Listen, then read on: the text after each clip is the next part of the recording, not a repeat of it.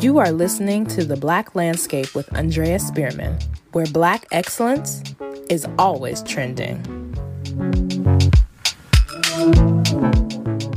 Welcome, welcome back, everyone. This is your host, Andrea Spearman. We are in season two of The Black Landscape. Today we have with us community cultural bearer, Jameelah Lane. Welcome. Thank you so much, Andrea. I'm so happy to be here. Yes, we're so glad to have you.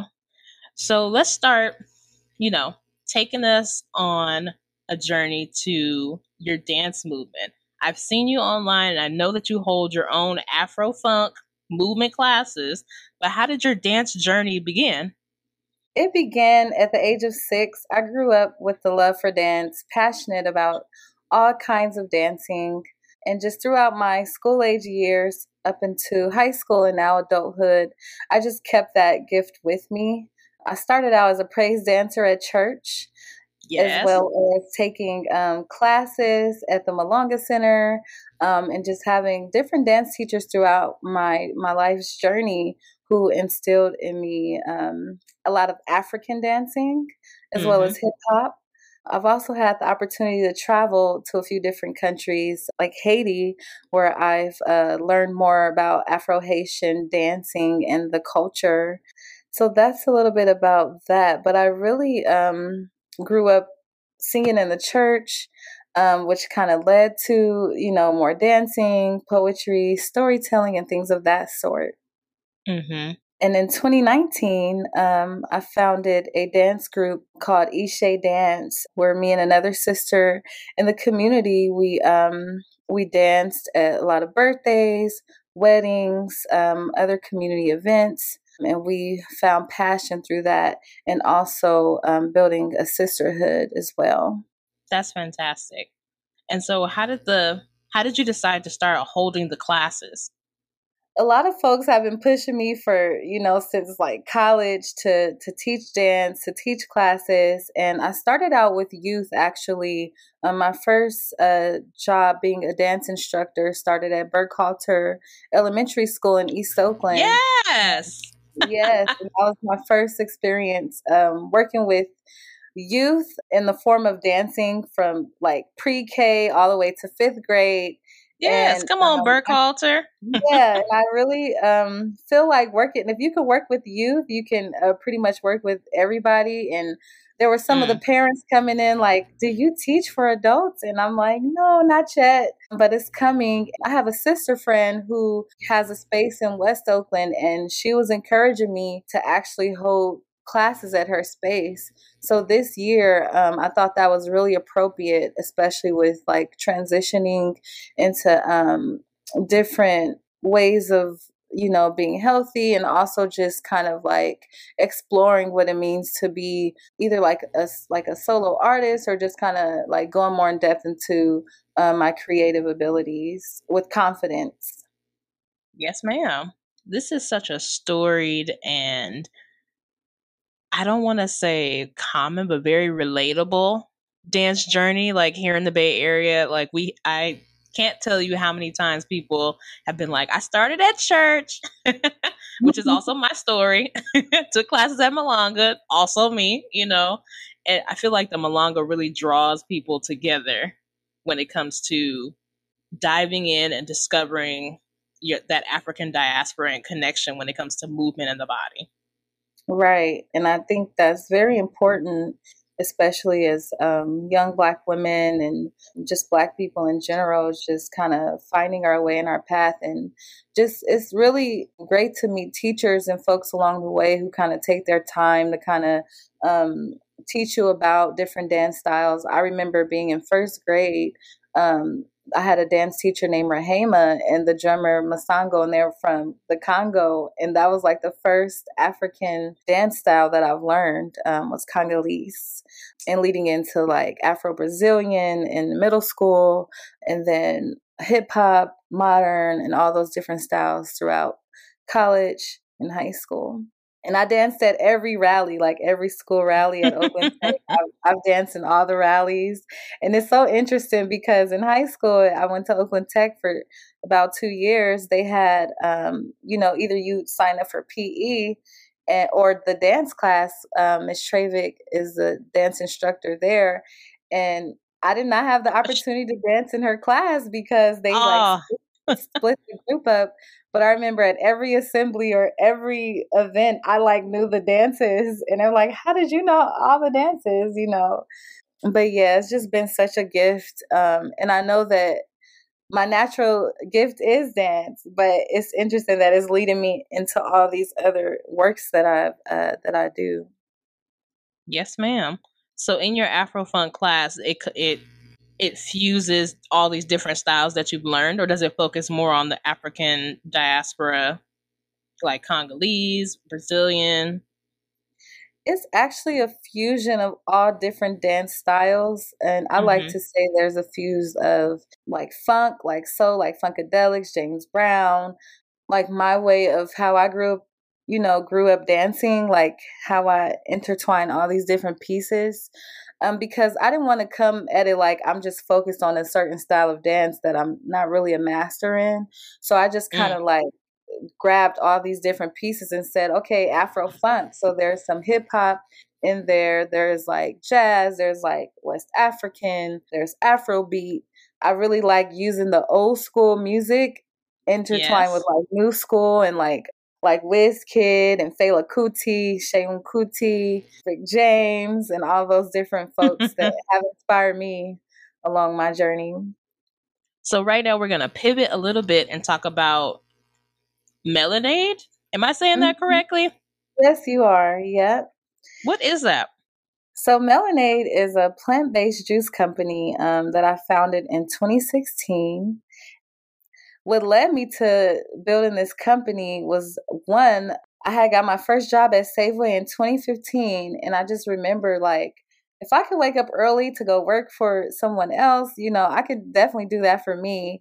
And I always had a that. love for yes, and I always had a love for like making things with my hands. I started out baking cakes actually. Um, my grandmother taught me how to bake from scratch, so I would like sell cakes, you know, a few summers and then in 2016 i changed my diet actually from you know a meat diet to more a plant-based diet because i you know suffer from asthma allergies and also uh, pcos which is still a journey that i'm figuring out how to mm. um, heal that with with my juices and food and right now Melanaid is a company that is I, I'm seeing more of it as a wellness company and that mm-hmm. encompasses, mm-hmm. you know, not only juices, but, you know, food, um, you know, movement and things like that. But the juices, what's one thing that's very unique about the juices is that they are supercharged with healing quartz, for example, rose oh. quartz, amethyst, and I charge them on the new and full moon cycles. And the idea of them is to help clear blockages in your energy, and it really aims to support any ailments or dysfunctions in the electric body. So that's the catch with Melanaid. It's essentially aid for your melanin. And um, I use more alkaline fruits, although I've been like mixing and mingling because at first I was like so stuck with this is an alkaline product. But now I'm also exploring okay, I can use like different sweeteners, but they're all organic, all natural, and all delicious. Wow. that is amazing. Thank you. So, how did you learn to bring all these elements together? Like which juices and which you know gemstones would be matched right for that? Was that something that you're experimenting and learning with, or do you have a mentor? Yeah, I actually kind of experimented by myself and and with uh, I had a partner at, at a time and we were actually studying a lot about healing stones and we were collaborating on a like crystal business together and um I just re- and also it's kind of influenced by Queen Afua as well, who talks about a lot of charged water. Um, you know, folks probably don't know that they could supercharge their water, and it kind of changes the the frequency of the water and the elements of the water so there was this thing where i'm like studying about copper and how copper is a conduit of energy that helps with relieving arthritis and pain and i just kind of took it to the next step and was like I want to, because I used to love calypsos and all these different drinks from the store. And I knew when I changed my diet, I stopped drinking soda. I stopped drinking a lot of different juices. And I was just like, what if I made like a lemonade stand? And then I thought about Melanaid, you know, because when we talk about our bodies and being electric beings, and I was just on this like thing about vibrating high and your frequency. Yes. And to be honest with you, sometimes I'll be in the shower and I'll be like, what two fruits go good together? And that's kind of how I birth juices. Like, and and I'll be right on point with like the benefits or like even how I match the fruits. Although there's still things that I'm learning about, you know, all of that and juicing and how to take the properties from the juice without ruining the fruit and things like that. But um most of it is meditative when I come up with drinks, and um, they mm-hmm. all have special, unique names, which I either tend to name after like close people to me, or mm. you know that reminds me of places. Like my very first popular drink was Firestorm, and that's uh, made with Ooh. hibiscus, turmeric, ginger, and um, the idea is for it to like um, release any inflammatory in the body's intention mm. in the the body. Um, and my brother said it makes him feel enlightened, like when he drinks it. Mm. And I it set a fire like, down into your soul, huh? Yes. And and I was like, "You playing?" And he was like, "Nah, Jimmy." was like, "I'm serious." Creating the juices for me is just kind of like what I think mm-hmm. other folks will like, and then even what they might not like, or even if I don't like the juice, you know, I, I tend to like just kind of step out the box with what I feel folks might be into.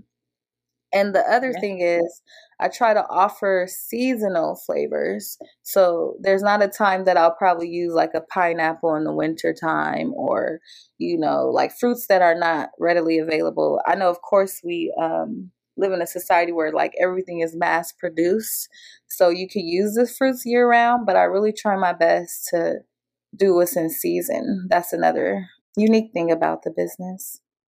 That's amazing. I'm blown away at your entrepreneurial spirit.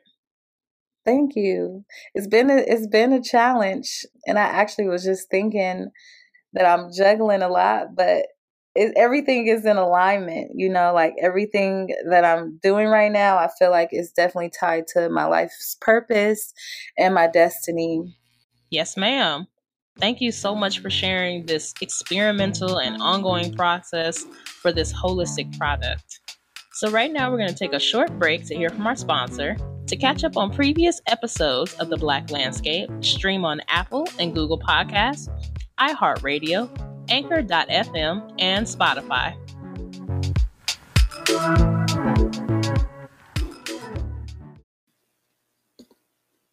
Hey fam, if you haven't heard about Anchor, it's the easiest way to make a podcast.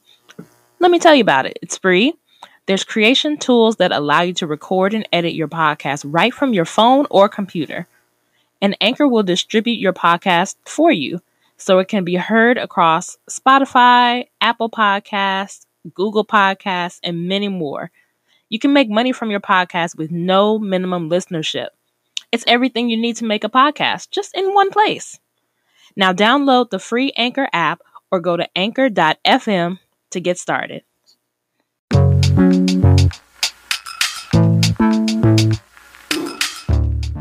We are back with Jameelah Lane, Juice Goddess.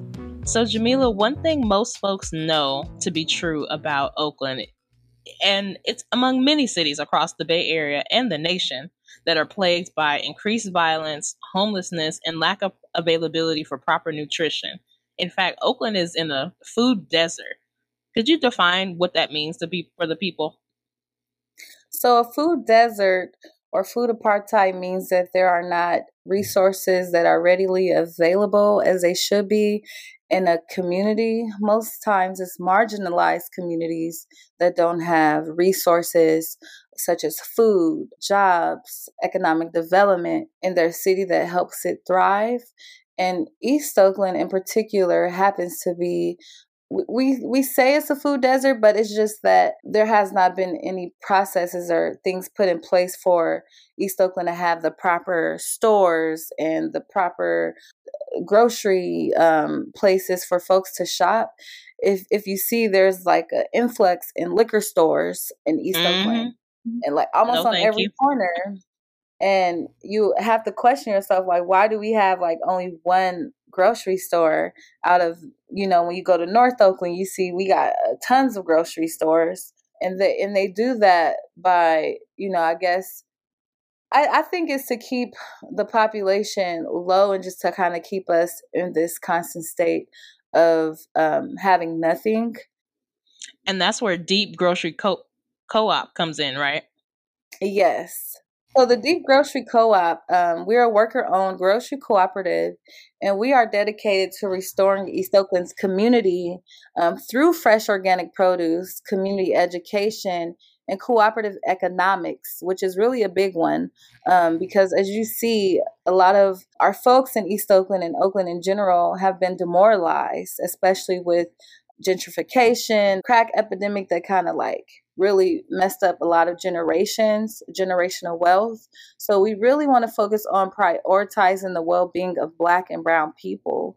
Um, we want to bring a functional food and economic system to the hood. It's very important that we start thinking outside the box and really circulating the dollar in our community, kind of what our grandparents would do. You know, like there are a lot of Black cities and a Black um, enterprises that have been dismantled and destroyed and it's kind of just kind of keeping us low you know? And yes, the ma'am. reason why um, we want to bring the stores because as i mentioned there are no reliable grocery stores in east oakland. There's no nutritional value. Like a lot of the food that's sold is just like it's not fresh it's not organic. Sometimes it's mostly like packaged foods and then the distance that it takes so deep East Oakland, there's only Food Max, which doesn't have it's it's really good in price, but a lot of the food is not quality. And then sometimes when you go to an organic grocery store, the prices are too high. So we want to make sure Hello. that we create a system where the food is affordable and is low priced. And we want to also provide nutrition education to our community because there has been this kind of constant cycle of us not really knowing how to, you know, nourish ourselves, nourish our bodies. Um, mm-hmm. We eat a lot of like junk food, you know, fast food.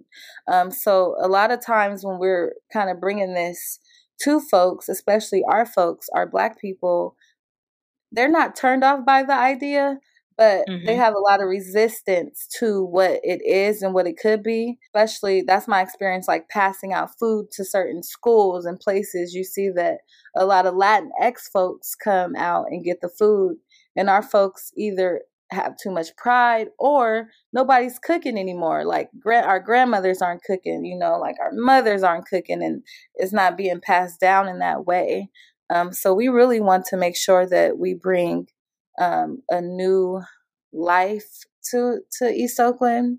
Um, mm-hmm. and really help empower the folks in East Oakland. And the DEEP stands for Deep East Oakland Empowering the People. So, food yes. is one of many ways we want to bring um, this empowerment, but we also want folks to know that they have an opportunity to thrive in their mm-hmm. city, you know, without people coming in and there's gentrification and, and things like that. And so, for folks at home who don't know, what is a worker cooperative? What does that mean? So, a worker owned cooperative is basically um, where like-minded individuals they come together uh, with a common goal. And the idea of a co-op is for it to not be a hierarchy. So mm-hmm. there's equal decision making power between all the members. Um, the folks who work in the store are actually owners of the store. And that means that everybody has equal amount of ownership there is a board that you have which includes like the president secretary and treasurer but everybody is always informed of what's going on in the business. Um, there's no one like under anybody. So that's the idea of a worker owned cooperative. And how does deep connect with others in the community? Where do you all get the food from? So right now we we get our food from our cousin store Mandela Grocery Co-op in West mm-hmm. Oakland, and they source from various farmers, other pro- organic produce vendors throughout the Bay Area. And then we also have connected with folks like Acta Non Verba, um, who is our fiscal sponsor. They um, have given us food once upon a time, So Root Farm, Planting Justice, um, and, mm. and folks like that. So tell us what a typical program or day of giving would look like for the Deep Grocery Co-op. Where do you guys set up shop? So right now we um, are doing a Buy Black campaign, um, which is sponsored by CRC. It's actually their Buy Black campaign, but they sponsor small businesses in Oakland. And right now they're helping us with operations and logistics. So we uh, distribute food twice a week, Thursdays and Sundays. Thursdays are usually our days where we either drop off food to schools, senior homes, or recreation centers. And then Sundays kind of pop around throughout East Oakland, Eastmont Mall, Gonzales, ShopRite. And we've recently been going to more deeper East Oakland areas like 81st, 98th, and sometimes we go throughout like the dubs. We meet our volunteers we circle up and we kind of um, do like a check in and just see how folks are feeling. And then we kind of drive to these different locations and we stay there 30 minutes at a time, giving out food to the community, socks, um, PPEs, hygiene kits, and then we just kind of go from there to different areas. And we end possibly, we end around like five, six o'clock most days. Um, and then twice a week, we go to Mandela Grocery Co op and pick up these large orders um, Wednesday and Saturdays so that the vegetables can be bagged for the very next day. We also have gotten donations from Farm the Roof, which is a new farm um, mm. in North Oakland. It's on top of the new Whole Foods, I believe. Um, oh. like coalition of nurses who um, have a rooftop farm and they've donated us greens um, like arugula, lettuces, and other things like that. And it's really cool. Yes, ma'am. We hope. Like we really hope. Like one thing that I visualize really is for us to.